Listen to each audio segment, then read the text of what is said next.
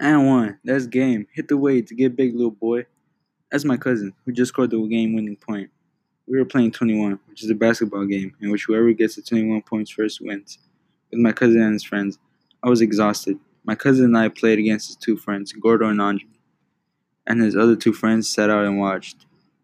My cousin's friends looked a little shady. The way they dressed made them seem as if they were party gangs. Once we finished playing, we sat around and talked for a while before heading out. And once we finished talking, we ran towards the car to go home and eat. We all ran to the car, pushing each other, trying to get front seat.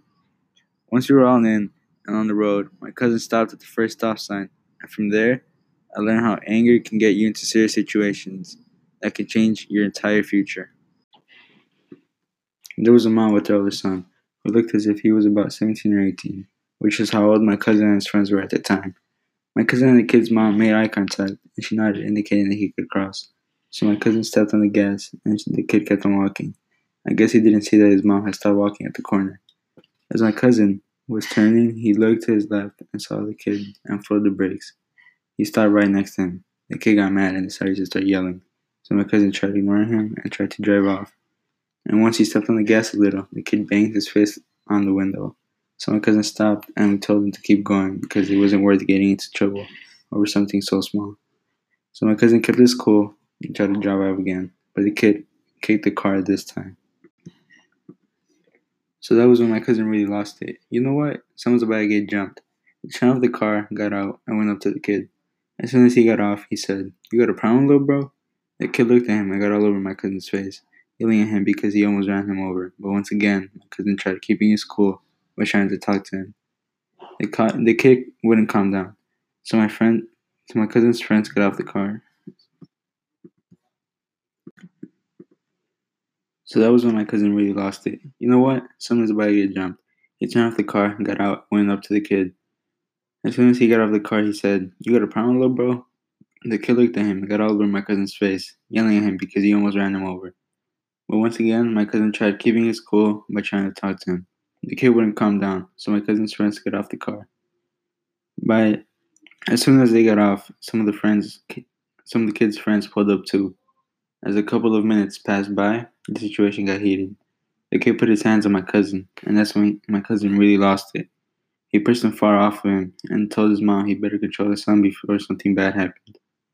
He tried, she tried, but the kid just wouldn't listen and went back up to my cousin and pushed him and punched him right in his face.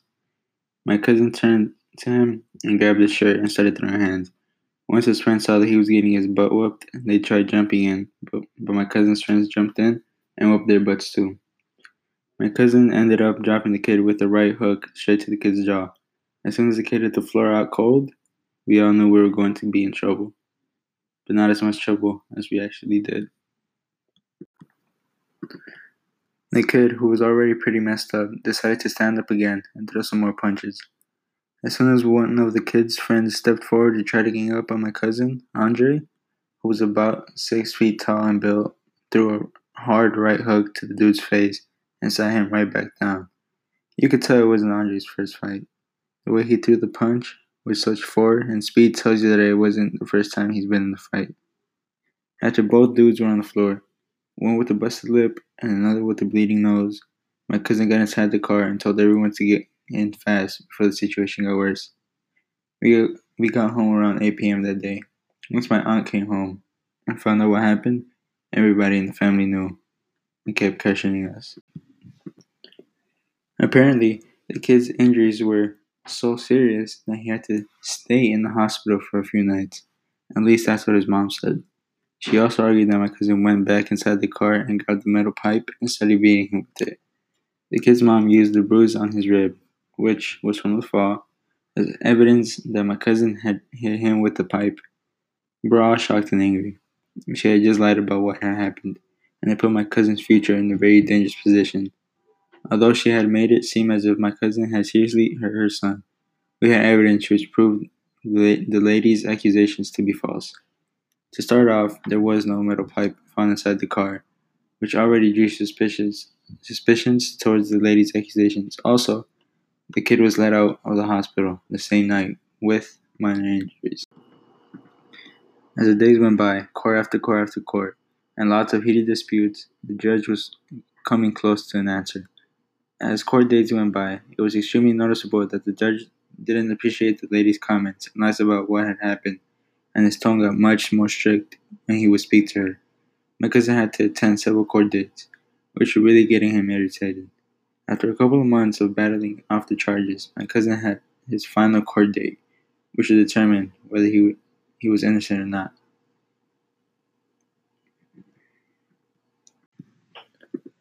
As the days went by, court after court after court, and lots of heated disputes, the judge was finally coming close to an answer. As court days went by, it was extremely noticeable.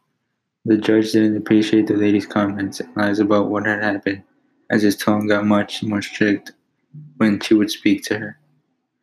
My cousin had to attend several court dates, which were really getting him irritated. After a couple of months of battling off the charges, my cousin had his final court date, which would determine whether or not he was innocent. Once the final court date came up, my cousin was extremely nervous. He walked by and through the doors in a nice suit. When he walked by me, he whispered, If it doesn't go the right way, stay strong, little bro. After long hours of waiting in the audience, the judge was finally ready to present his final decision. Luis Luvianos, you have been declared. And then I woke up. Although the story may not have been true, it was similar to what had happened to one of my friends, which has taught me that anger sometimes brings out nothing but the worst in you and can make you make some pretty bad mistakes, which can potentially change the rest of your life.